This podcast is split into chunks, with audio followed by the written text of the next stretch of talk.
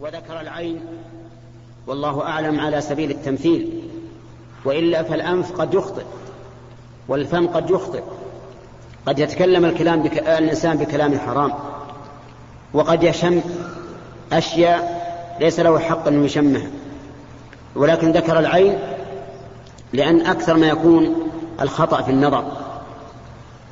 فلذلك إذا غسل الإنسان وجهه في الوضوء خرجت خطايا عينيه، فإذا غسل يديه خرجت خطايا يديه، فإذا غسل رجليه خرجت خطايا رجليه، حتى يكون نقيا من الذنوب. ولهذا قال الله تعالى حين ذكر الوضوء والغسل والتيمم قال: ما يريد الله ليجعل عليكم من حرج ولكن يريد ليطهركم، يعني ظاهرا وباطنا، حسا ومعنى، وليتم نعمته عليكم لعلكم تشكرون.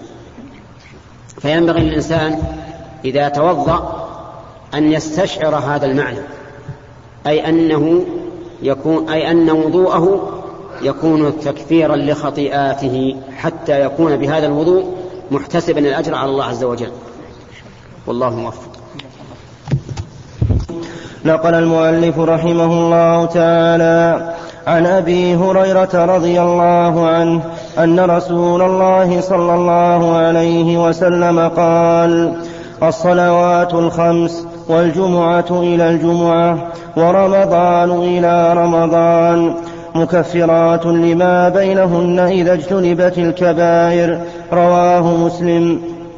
وعنه رضي الله عنه قال: قال رسول الله صلى الله عليه وسلم: ألا أدلكم على ما يمحو الله به الخطايا ويرفع به الدرجات؟ قالوا: بلى يا رسول الله. قال: إسباغ الوضوء على المكاره، وكثرة الخطى إلى المساجد، وانتظار الصلاة بعد الصلاة، فذلكم الرباط. رواه مسلم. بسم الله الرحمن الرحيم. رحمه الله تعالى فيما نقله عن أبي هريرة رضي الله عنه أن النبي صلى الله عليه وسلم قال: الصلوات الخمس والجمعة إلى الجمعة ورمضان إلى رمضان مكفرات لما بينهن إذا اجتنبت الكبائر. يعني أن الصلوات الخمس ما بين صلاة الفجر مثلا إلى الظهر، ومن الظهر إلى العصر، ومن العصر إلى المغرب، ومن المغرب إلى العشاء، ومن العشاء إلى الفجر، هذه تكفر ما بينها من الخطايا. إذا عمل الإنسان سيئة وأتقن هذه الصلوات الخمس فإنها تمحو الخطايا، لكن قال إذا اجتنبت الكبائر، يعني إذا اجتنبت كبائر الذنوب.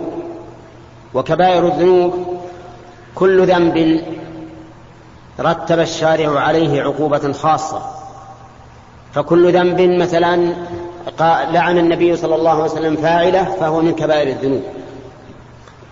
كل شيء فيه حد في الدنيا كالزنا، أو وعيد في الآخرة كأكل الربا، أو فيه نفي إيمان، مثل لا يؤمن أحدكم حتى يحب لأخيه ما يحب لنفسه، أو فيه براءة منه، مثل من غش فليس منا، أو ما أشبه ذلك، فهو من كبائر الذنوب.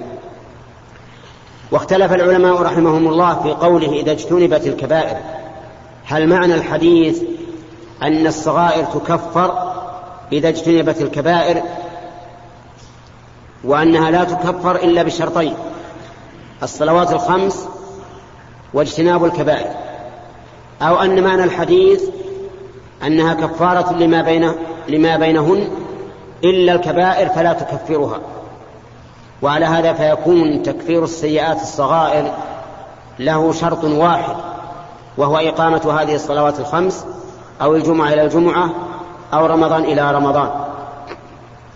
وهذا هو المتبادر والله أعلم، أن المعنى أن الصلوات الخمس تكفر ما بينها إلا الكبائر فلا تكفرها، وكذلك الجمعة إلى الجمعة، وكذلك رمضان إلى رمضان، وذلك لأن الكبائر لا بد لها من توبة خاصة، فإذا لم يتب توبة خاصة فإن الأعمال الصالحة لا تكفرها، بل لا بد من توبة خاصة. أما حديث أبي هريرة الثاني فهو أن النبي عليه الصلاة والسلام عرض على أصحابه عرضا يعلم النبي عليه الصلاة والسلام ماذا يقولون في جوابه، ولكن هذا من حسن تعليمه عليه الصلاة والسلام أنه أحيانا يعرض المسائل عرضا حتى ينتبه الإنسان لذلك ويعرف ماذا سيلقى إليه. قال: ألا أخبركم بما يمحو الله به الخطايا ويرفع به الدرجات. يعرض عليهم هل يخبرهم، ومن المعلوم أنهم سيقولون: نعم يا رسول الله خبرنا، لكنه عليه الصلاة والسلام اتخذ هذه الصيغة وهذا الأسلوب من أجل أن ينتبهوا لما يلقى إليهم. قالوا: بلى يا رسول الله، يعني أخبرنا، فإننا نود أن تخبرنا بما يرفع الله به الدرجات ويمحو به الخطايا. قال: إسباغ الوضوء على المكاره، وكثرة الخطى إلى المساجد، وانتظار الصلاة بعد الصلاة. هذه ثلاثة أشياء.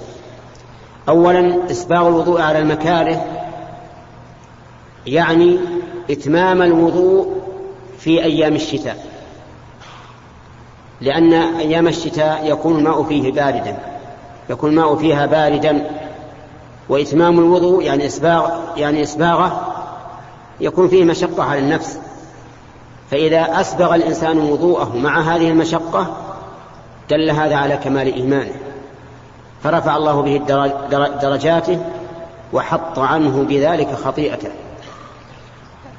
هذه واحدة. الثاني كثرة الخطى إلى المساجد، يعني أن الإنسان يقصد المساجد حيث شرع له إتيانهن، وذلك في الصلوات الخمس ولو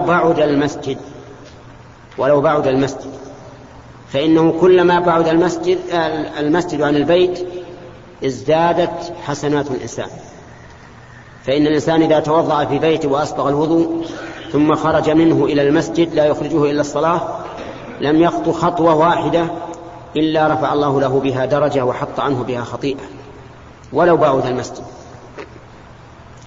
والثالث انتظار الصلاة بعد الصلاة، يعني أن الإنسان من شدة شوقه إلى الصلوات كلما فرغ من صلاة وإذا قلبه متعلق بالصلاة الأخرى ينتظرها، فإن هذا يدل على إيمانه ومحبته وشوقه لهذه الصلوات العظيمة التي قال عنها رسول الله صلى الله عليه وسلم: جعلت قرة عيني في الصلاة. فإذا كان ينتظر الصلاة بعد الصلاة فإن هذا مما يرفع به الدرجات ويكفر به الخطايا. هذان الحديثان ذكرهم المؤلف في باب كثرة طرق الخير، لأن هذه ولله الحمد طرق متعددة من الخير: الصلوات الخمس، الجمعة إلى الجمعة، رمضان إلى رمضان، كثرة الخطى إلى المساجد، إسباغ الوضوء على المكاره، انتظار الصلاة بعد الصلاة. والله موفق. نقل المؤلف رحمه الله تعالى عن أبي موسى الأشعري رضي الله عنه قال: قال رسول الله صلى الله عليه وسلم: من صلى البردين دخل الجنة. متفق عليه. وعنه رضي الله عنه قال: قال رسول الله صلى الله عليه وسلم: إذا مرض العبد أو سافر كتب له مثل ما كان يعمل مقيما صحيحا. رواه البخاري. قال المؤلف رحمه الله تعالى فيما نقله عن أبي موسى الأشعري رضي الله عنه أن النبي صلى الله عليه وسلم قال: من صلى البردين دخل الجنة. البردين هما صلاة الفجر وصلاة العصر، وذلك لأن صلاة الفجر تقع في أبرد ما يكون من الليل، وصلاة العصر تقع في أبرد ما يكون من النهار بعد الزوال. من صلاهما دخل الجنة، يعني أن المحافظة على هاتين الصلاتين وإقامتهما من أسباب دخول الجنة. وقد ثبت عن النبي عليه الصلاة والسلام أنه قال: إنكم سترون ربكم كما ترون القمر ليلة البدر، يعني أن تشبيه للرؤية بالرؤية وليس للمرء بالمرء، لأن الله ليس كمثله شيء، ولكنكم ترونه رؤية حقيقية مؤكدة كما يرى الإنسان القمر ليلة البدر، وإلا فإن الله عز وجل أجل وأعظم من أن يشابهه شيء من مخلوقاته. ثم قال صلى الله عليه وسلم في آخر الحديث: فإن استطعتم ألا تغلبوا على صلاة قبل طلوع الشمس وصلاة قبل غروبها فافعلوا، يعني بالتي قبل طلوع الشمس الفجر والتي قبل غروبها العصر، فهاتان الصلاتان هما أفضل الصلوات، وأفضلهما صلاة العصر لأنها هي الصلاة الوسطى التي قال الله عنها: حافظوا على الصلوات والصلاة الوسطى وقوموا لله قانتين. فإنه قد صح عن النبي صلى الله عليه وسلم أنه قال في غزوة الأحزاب: إنهم يعني الأحزاب شغلونا عن الصلاة الوسطى صلاة العصر. وهذا نص صريح من رسول الله صلى الله عليه وسلم أن الصلاة الوسطى هي صلاة العصر. وقوله عليه الصلاة والسلام: من صلى الفردين، المراد صلاهما على الوجه الذي أمر به، وذلك بأن يأتي بهما في الوقت، وإذا كان من أصحاب الجماعة كالرجال فليأتي بهما بالجماعة، لأن الجماعة واجبة، لا يحل لرجل أن يدع صلاة الجماعة في المسجد وهو قادر عليها.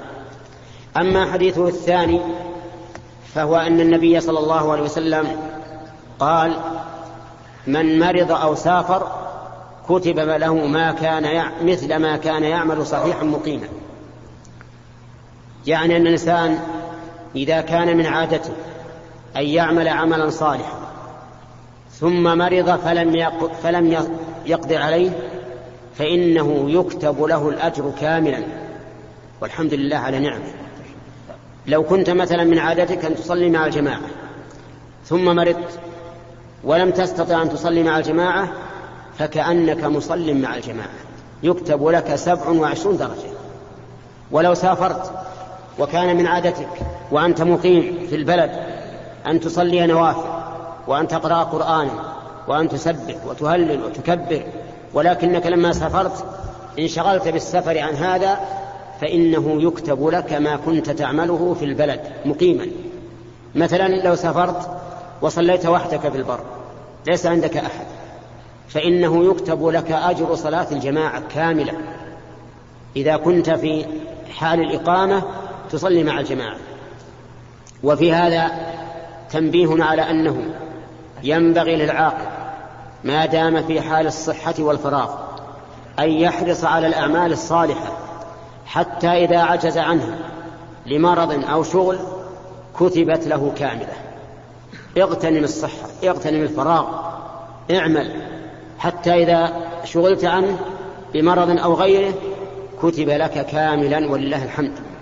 ولهذا قال النبي عليه الصلاة والسلام: خذ من صحتك لمرضك ومن حياتك لموتك. هكذا جاء في حديث ابن عمر، إما من قوله أو من قول الرسول عليه الصلاة والسلام، أن الإنسان ينبغي له في حال الصحة أن يغتنم الفرصة، حتى إذا مرض كتب له عمله في الصحة. أن يحرص ما دام مقيما على كثرة الأعمال، حتى إذا سافر كتب له ما كان يعمل في الإقامة. نسأل الله أن يخلص لنا ولكم النية ويصلح لنا ولكم العمل. بسم الله الرحمن الرحيم. الحمد لله رب العالمين، والصلاة والسلام على نبينا محمد وعلى آله وصحبه أجمعين.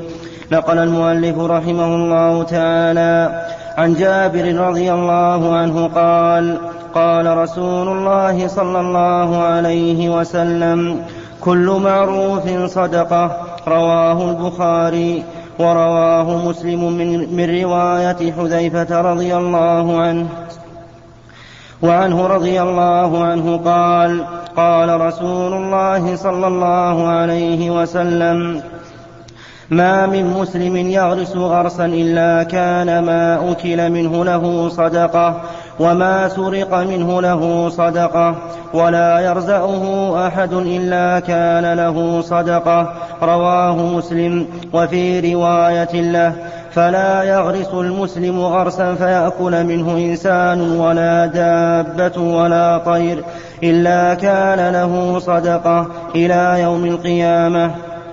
وفي رواية له لا يغرس المسلم غرسا ولا يزرع زرعا فيأكل منه إنسان ولا دابة ولا شيء إلا كانت له صدقة.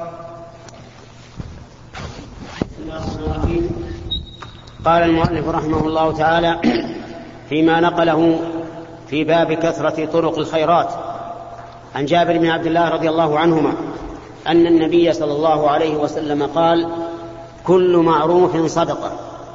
كل معروف، المعروف ما يتعارف الناس على حسنه أو ما عرف الشرع حسنه، إن كان مما يتعبد به لله فهو ما عرف الشرع حسنه، وإن كان مما يتعامل به الناس فهو مما تعارف الناس على حسنه.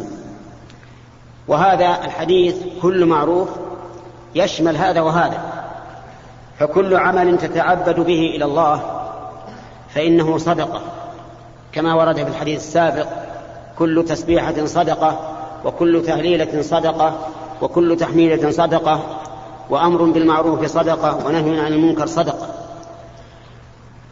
وأما ما يتعارف الناس على حسنه فهو أيضا ما يتعلق بالمعاملة بين الناس، فكل ما تعارف الناس على حسنه فهو معروف، مثل الإحسان إلى الخلق بالمال أو بالجاه أو بغير ذلك من أنواع الإحسان.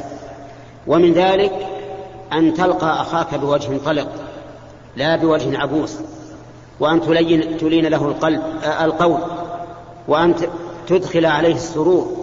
ولهذا قال العلماء رحمهم الله إن من الخير إذا عاد الإنسان مريضا أن يدخل عليه السرور ويقول أنت في عافية، وإذا كان الأمر على خلاف ما قال، يعني أن المريض أشد مرضا مما سبق، فليقل أنت في عافية، ناويا أنه في عافية أحسن ممن هو دونه، لأن إدخال السرور على المريض سبب للشفاء. ولهذا تجد أن الإنسان إذا كان مريضا مرضا عاديا صغيرا، إذا قال له الإنسان والله الحمد لله هذا شيء بسيط وهذا شيء لا يضر، استر بذلك ونسي المرض، ونسيان المرض سبب لشفائه، وكون الإنسان يعلق قلبه بالمرض سبب لبقائه. وأضرب مثلا لذلك برجل مثلا فيه جرح، تجد أنه إذا تلهى بحاجات أخرى لا يحس بألم الجرح، لكن إذا تفرغ ثم حط باله للجرح أحس بألمه. انظر مثلا إلى الحمالين الذين يحملون الأشياء على السيارات وينزلونها، أحيانا يسقط على قدمه شيء فيجرحه، ما دام يحمل لاهي لا يشعر به ولا يحس به، فإذا فرغ أحس به وتألم. إذن فغفلة المريض عن المرض وإدخال السرور عليه وتأميله بأن الله عز وجل يشفيه، هذا خير ينسيه المرض وربما كان سببا للشفاء. إذن كل معروف صدقة. لو أن أحدا إلى جنبك رأيته محترا، رأيت العرق يتصبب منه فروحت عليه بالمروحة، فإنه يكون له صدقة لأنه معروف. لو قابلت الضيوف بالانبساط وتعجيل الضيافة لهم وما أشبه ذلك فهذا صدقة. انظر إلى إبراهيم عليه الصلاة والسلام لما جاءته الملائكة ضيوفا، ماذا صنع؟ قالوا سلاما، قال سلام. قال العلماء وقول إبراهيم سلام أبلغ من قول الملائكة سلاما، لأن قول الملائكة سلاما يعني نسلم سلاما، وهي جملة فعلية تدل على التجدد والحدوث. وقوله وقول إبراهيم سلام جملة اسمية تدل على الثبوت والاستمرار فهي أبلغ. وماذا صنع عليه الصلاة والسلام؟ راغ إلى أهله فجاء بعجل سمين. راغ قال العلماء معناه انصرف مسرعا بخفية. شوف كيف حسن الضيافة، مسرعا لئلا يعوقه، بخفية لئلا يمنعوه، لئلا يقول لا انتظر ما نريد شيئا. فراغ إلى أهله فجاء بعجل سمين. وفي الآية الأخرى بعجل حنيذ. حنيذ يعني مشويا، ومعلوم أن اللحم المشوي أطعم من اللحم المطبوخ لأن طعمه يكون باقيا فيه. فجاء بعجل، والعجل قال العلماء إنه من أفضل أنواع الأطعمة، أطعمة اللحم، لأنه يكون لحمه لينا وطعما. فجاء بعجل حنيذ، أين وضعه؟ قربه إليه، ما وضعه في مكان بعيد قال روح تغدى أو تعشى، قربه إليه. ثم ماذا قال؟ لم يقل كلوا، قال ألا تأكلوا. وألا أداة عرض، يعني عرض عليهم ما أمرهم، قال ألا تأكلوا ولكن الملائكة ما أكلوا. لماذا؟ لأن الملائكة لا يأكلون، الملائكة ما لهم أجواف، ما لهم كروش ولا أمعاء ولا أكباد، خلقهم الله من نور جسدا واحدا، جثة واحدة، جسدا واحدا، ليس لهم أمعاء ولا أكباد ولا كروش ولا شيء، لا يأكلون. يسبحون الليل والنهار لا يفترون، دائما سبحان الله سبحان الله دائما وأبدا. لم يأكلوا فأوجس منهم خيفة أنهم لم يأكلوا. يقولون لأن من عادة العرب أن الضيف إذا لم يأكل فقد تأبط شرا، ضيف إذا لم يأكل فقد تأبط شرا، ولهذا إلى الآن عادة عندنا إذا جاء الضيف ولا أكل قالوا مالح، يعني ذق من طعامه، فإذا لم يمالح قالوا هذا الرجل قد نوى بنا شرا. نكرهم وأوجس منهم خيفة، قالوا لا تخف. ثم بينوا له الأمر، قالوا لا تخف وبشروه بغلام عليم. وكان قد كبر، وكانت امرأته قد كبرت، فأقبلت امرأته لما سمعت البشرى في صرة، في صيحة، فصكت وجهها عجبا وقالت عجوز عقيم، يعني ألد وأنا عجوز عقيم؟ قالت الملائكة كذلك قال ربك. الرب عز وجل يفعل ما يشاء، إذا أراد شيئا قال له كن فيكون، إنه هو الحكيم العليم. هنا قدم الحكيم على العليم، وفي آيات كثيرة يقدم العليم على الحكيم. السبب لأن هذه المسألة كونها تلد وهي عجوز خرجت عن نظائرهم، ما له نظير إلا نادرا، فبدأوا بالحكيم الدال على الحكمة، يعني الله حكيم أن تلدي وأنت عجوز. المهم أن إبراهيم عليه الصلاة والسلام قد ضرب المثل في حسن الضيافة، وحسن الضيافة من المعروف، نعم من المعروف. إذن كل معروف صدقة. سو في الناس خير ومعروف، واعلم أن هذه صدقة تثاب عليها ثواب الصدقة، والله موفق. نقل المؤلف رحمه الله تعالى عن جابر رضي الله عنه قال قال رسول الله صلى الله عليه وسلم ما من مسلم يغرس غرسا إلا كان ما أكل منه له صدقة وما سرق منه له صدقة ولا يرزقه أحد إلا كان له صدقة. رواه مسلم. وفي رواية له فلا يغرس المسلم غرسا فيأكل منه إنسان ولا دابة ولا طير إلا كان له صدقة إلى يوم القيامة. وفي رواية له لا يغرس المسلم غرسا ولا يزرع زرعا فيأكل منه إنسان ولا دابة ولا شيء إلا كانت له صدقة. رحمه الله تعالى في باب كثرة طرق الخيرات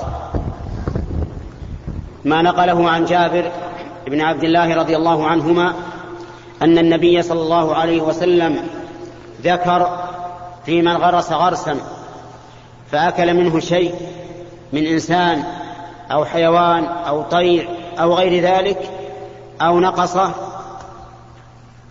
فإنه أو سرق منه فإنه له صدقة. ففي هذا الحديث حث على الزرع وعلى الغرس، وأن الزرع والغرس فيه خير كثير، فيه مصلحة في الدين ومصلحة في الدنيا. أما مصلحة الدنيا فهو ما يحصل منه من إنتاج، ومصلحته أي مصلحة الغرس والزرع ليست كمصلحة الدراهم والنقود، لأن الزرع والغرس ينفع نفس الزارع والغارس وينفع البلد كله، كل البلد ينتفعون منه بشراء الثمر وشراء الحب والأكل منه، ويكون في هذا إخصاب للمجتمع وكثرة لخيراته، بخلاف الدراهم تودع في الصناديق ولا ينتفع بها أحد، لكن الغرس والزرع ينتفع به أهل البلد وينتفع به نفس الزارع والغارس. كذلك أما المنافع الدينية فإنه إن أكل منه طير، عصفور أو حمامة أو دجاجة أو غيرها ولو حبة واحدة فإنه له صدقة، سواء شاء ذلك أم لم يشأ. حتى لو فرض أن الإنسان حين غرس أو حين زرع لم يكن بباله هذا الأمر، فإنه إذا أكل منه صار له صدقة. أعجب من ذلك لو سرق منه سارق، جاء شخص مثلا إلى نخلي وسرق منه تمرا، فإن لي في ذلك أجرا، مع أني لو علمت بهذا السارق لرافعته إلى المحكمة، ومع ذلك فإن الله تعالى يكتب لي بهذه السرقة صدقة إلى يوم القيامة. كذلك أيضا ما حصل فيه من شيء يسقط على الأرض فيأكل منه الذر والخشاش إلا كان لصاحبه صدقة. ففي هذا الحديث دلالة واضحة على حث النبي عليه الصلاة والسلام على الزرع وعلى الغرس لما فيه من المصلحة الدينية والمصالح الدنيوية، وفيه دليل على كثرة طرق الخير، وأن من انتفع به الناس من الخير فإن لصاحبه أجرا وله فيه خير، سواء نوى أم لم ينوى. وهذا كقوله تعالى لا خير في كثير من نجواهم إلا من أمر بصدقة أو معروف أو إصلاح بين الناس، ومن يفعل ذلك ابتغاء مرضات الله فسوف نؤتيه أجرا عظيما. فذكر الله سبحانه وتعالى أن هذه الأشياء فيها خير سواء نويت أو ما نويت، من أمر بصدقة فهو خير، أو معروف فهو خير، أو أصلح بين الناس فهو خير، نوى أم لم ينوى.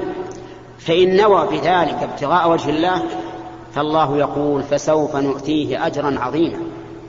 وفي هذا دليل على أن المصالح والمنافع إذا انتفع الناس بها كانت خيرا لصاحبها وأجرا، وإن لم ينوى، فإن نوى زاد خيرا على خير، وآتاه الله تعالى من فضله أجرا عظيما.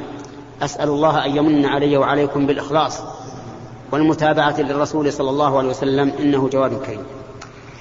نقل المؤلف رحمه الله تعالى عن جابر بن عبد الله رضي الله عنهما قال: أراد بنو سلمة أن ينتقلوا قرب المسجد، فبلغ ذلك رسول الله صلى الله عليه وسلم، فقال لهم: إنه قد بلغني أنكم تريدون أن تنتقلوا قرب المسجد. فقالوا: نعم يا رسول الله، قد أردنا ذلك. فقال: بني سلمة، دياركم تكتب آثاركم. رواه مسلم. وفي رواية: إن بكل خطوة درجة. رواه مسلم. رحمه الله تعالى فيما نقله عن جابر بن عبد الله رضي الله عنهما قال: أراد بنو سلمة أن يقربوا من المسجد، ينتقلوا من ديارهم، أي من محلاتهم وأحيائهم، حتى يكونوا قرب مسجد النبي صلى الله عليه وسلم، من أجل أن يدركوا الصلوات معه ويتلقوا من علمه. فبلغ ذلك النبي صلى الله عليه وسلم فسألهم، قال: إنه بلغني أنكم تريدون أن تنتقلوا قرب المسجد. قالوا: نعم يا رسول الله، قد أردنا ذلك. فقال رسول الله صلى الله عليه وسلم: دياركم تكتب آثاركم. قالها مرتين، وبين أن لهم بكل خطوة حسنة أو درجة. ففي هذا الحديث دليل على أنه إذا مشى الإنسان إلى المسجد فإنه لا يخطو خطوة إلا رفعت له بها درجة، وقد جاء ذلك مفسرا في حديث أبي هريرة رضي الله عنه أن النبي صلى الله عليه وسلم قال: من توضأ فأسبغ الوضوء ثم خرج من بيته إلى المسجد لا يخرجه إلا الصلاة، لم يخطو خطوة واحدة إلا كتب الله له بها درجة وحط عنه بها خطيئة، فيكتسب شيئين: الأول أنه يرفع له بها درجة، والثاني أنه يحط عنه بها خطيئة. هذا إذا توضأ في بيته وأسبغ الوضوء، سواء كان ذلك قليلا، يعني سواء كانت الخطوات قليلة أم كثيرة، فإنه يكتب له بكل خطوة، يرفع له بها درجة ويحط عنه بها خطيئة. وفي هذا الحديث دليل على أنه إذا نقل للإنسان شيء عن أحد فإنه يتثبت قبل أن يحكم بالشيء، ولهذا سأل النبي صلى الله عليه وسلم بني سلمة قبل أن يقول لهم شيئا، قال: بلغني أنكم تريدون كذا وكذا. قالوا: نعم. فيؤخذ منه ما ذكرت، أنه ينبغي للإنسان إذا نقل له شيء أن يتثبت قبل أن يحكم بمقتضى هذا الشيء الذي نقل له، حتى يكون إنسانا رزينا ثقيلا معتبرا. أما كونه يصدق بكل ما نقل فإنه يفوته بذلك شيء كثير ويحصل له ضرر، بل الإنسان ينبغي أن يتثبت. وفي هذا دليل، في هذا الحديث بني سلمة دليل على كثرة طرق الخيرات، وأن منها المشي إلى المساجد، وهو كما سبق مما يرفع الله به الدرجات ويحط به الخطايا، فإن كثرة الخطى إلى المساجد سبب لمغفرة الذنوب، تكفير السيئات، ورفعة الدرجات. والله موفق. نقل المؤلف رحمه الله تعالى عن أبي بن كعب رضي الله عنه قال: كان رجل لا أعلم رجلا أبعد من المسجد منه، وكان لا تخطئه صلاة، فقيل له أو فقلت له: لو اشتريت حمارا تركبه في الظلماء وفي الرمضاء. فقال: ما يسرني أن منزلي إلى جنب المسجد، إني أريد أن يكتب لي ممشاي إلى المسجد ورجوعي إذا رجعت إلى أهلي. فقال رسول الله صلى الله عليه وسلم: قد جمع الله لك ذلك كله. رواه مسلم. وفي رواية: إن لك ما احتسبت. بسم الله الرحمن الرحيم. هذا الحديث يتعلق بما قبلهم من الحديث الدالة على كثرة طرق الخير، وأن طرق الخير كثيرة، ومنها الذهاب إلى المساجد وكذلك الرجوع منها إذا احتسب الإنسان ذلك عند الله تعالى.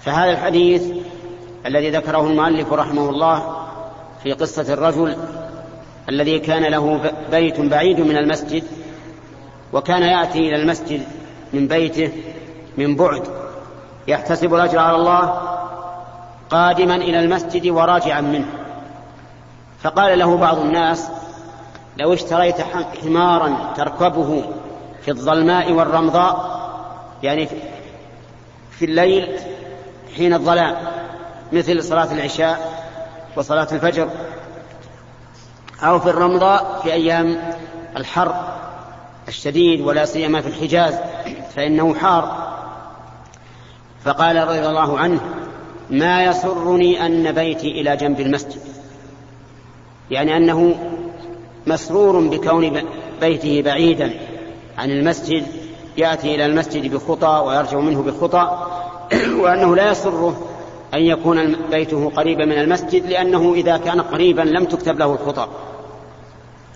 وبين أنه يحتسب أجره على الله عز وجل قادما إلى المسجد وراجعا منه، فقال النبي صلى الله عليه وسلم: إن له ما احتسب. ففي هذا دليل على أن كثرة الخطى إلى المساجد من طرق الخير، وأن الإنسان إذا احتسب الأجر على الله كتب الله له الأجر حال مجيئه إلى المسجد وحال رجوعه منه.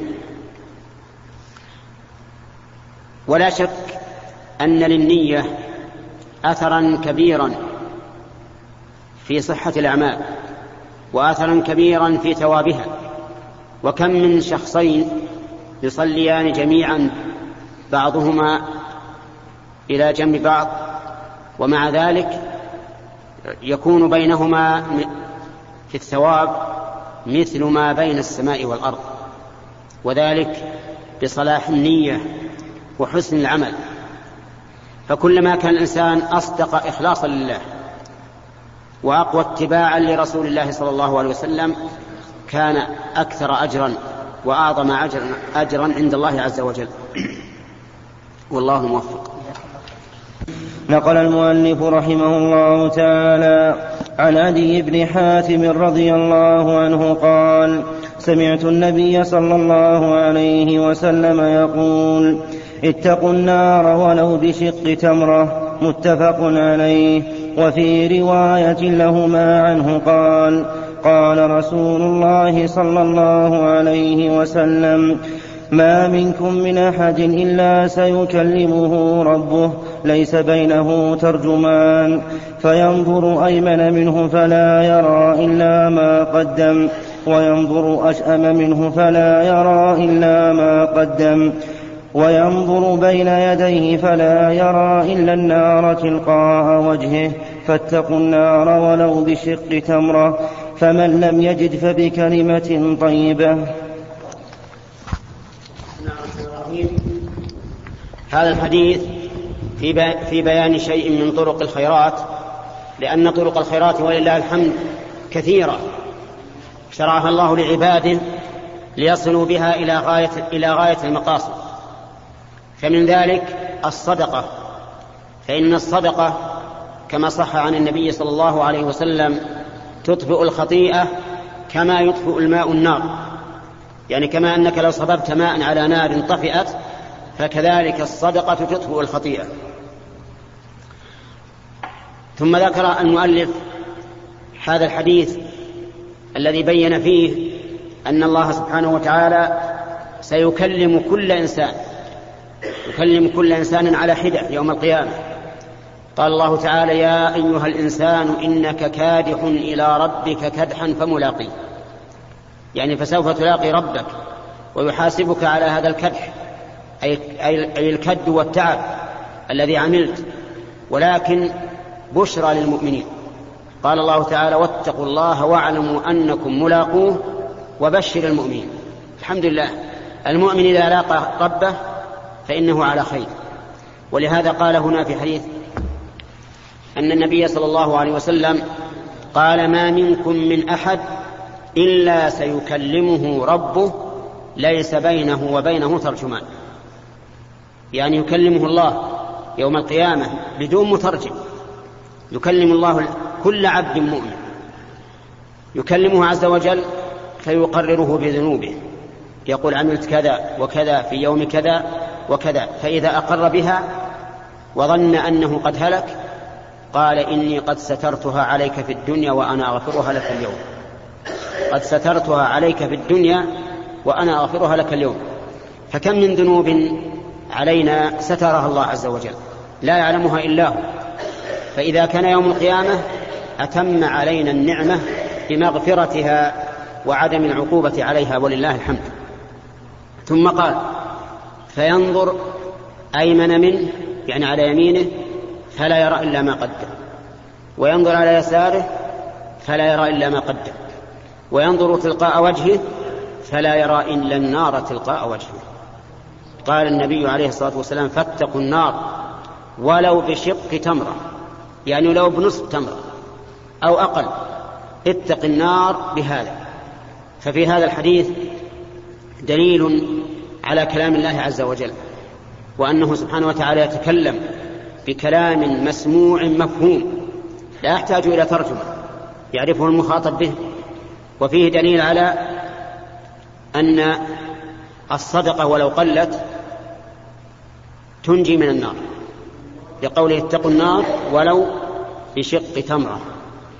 قال: فإن لم يجد فبكلمة طيبة، يعني إن لم يجد شق تمرة فليتق النار بكلمة طيبة. والكلمة الطيبة تشمل قراءة القرآن، فإن أطيب الكلمات القرآن الكريم، تشمل التسبيح والتهليل والتسميع، وكذلك الأمر بالمعروف والنهي عن المنكر، وتشمل تعليم العلم وتعلم العلم، وتشمل كذلك كل ما يتقرب به الإنسان إلى ربه من القول. يعني إذا لم تجد شقة تمرة فإنك تتقي النار ولو بكلمة طيبة. فهذا من طرق الخير ولله الحمد، أن شقة تمرة ينجي من النار، أن الكلمة الطيبة تنجي من النار. نسأل الله أن ينجينا وإياكم من النار. نقل المؤلف رحمه الله تعالى عن أنس بن مالك رضي الله عنه قال: قال رسول الله صلى الله عليه وسلم: إن الله لا يرضى عن العبد أن يأكل الأكلة فيحمده عليها، أو يشرب الشربة فيحمده عليها. رواه مسلم. والأكلة بفتح الهمزة هي الغدوة أو العشوة. الرحمن الرحيم. قال المؤلف رحمه الله تعالى فيما نقله عن أنس بن مالك رضي الله عنه أن النبي صلى الله عليه وسلم قال: إن الله لا يرضى عن العبد أن يأكل الأكلة فيحمده عليها، ويشرب الشربة فيحمده عليها. وفسر المؤلف رحمه الله الأكلة بأنها الغدوة أو العشوة، يعني الغداء أو العشاء. ففي هذا دليل على أن رضا الله عز وجل قد ينال بأدنى سبب، قد ينال بهذا السبب اليسير ولله الحمد، أن الإنسان إذا انتهى من الأكل قال: الحمد لله، وإذا انتهى من الشرب قال: الحمد لله. وذلك أن للأكل والشرب آدابا فعلية وآدابا قولية. أما الآداب الفعلية فأن يأكل باليمين ويشرب باليمين، ولا يحل له أن يأكل بشماله أو يشرب بشماله، فإن هذا حرام على القول الراجح، لأن النبي صلى الله عليه وسلم نهى أن يأكل الرجل بشماله أو يشرب بشماله، وأخبر أن الشيطان يأكل بشماله ويشرب بشماله. وأكل رجل بشماله عنده فقال كل بيمينك، قال لا أستطيع، فقال لا استطعت، فما استطاع الرجل بعد ذلك أن يرفع يده اليمنى إلى فمه، عوقب والعياذ بالله. أما الآداب القولية فأن يسمي عند الأكل، يقول بسم الله. والصحيح أن التسمية عند الأكل أو الشرب واجبة، وأن الإنسان يأثم إذا لم يسمي الله عند أكله أو شربه، لأنه إذا لم يفعل، يعني إذا لم يسمي عند الأكل أو الشرب، فإن الشيطان يأكل معه ويشرب معه. ولهذا يجب على الإنسان إذا أراد أن يأكل أن يسمي الله. بهذا الشريط أحبابنا ينتهي هذا الشرح المبارك، وإن شاء الله فجزى الله فضيلة الشيخ كل خير ونفعنا بعلمه، والسلام عليكم ورحمة الله وبركاته، مع تحية إخوانكم في مؤسسة الاستقامة الإسلامية للإنتاج والتوزيع في عنيزة. رقم الهاتف هو 36488880.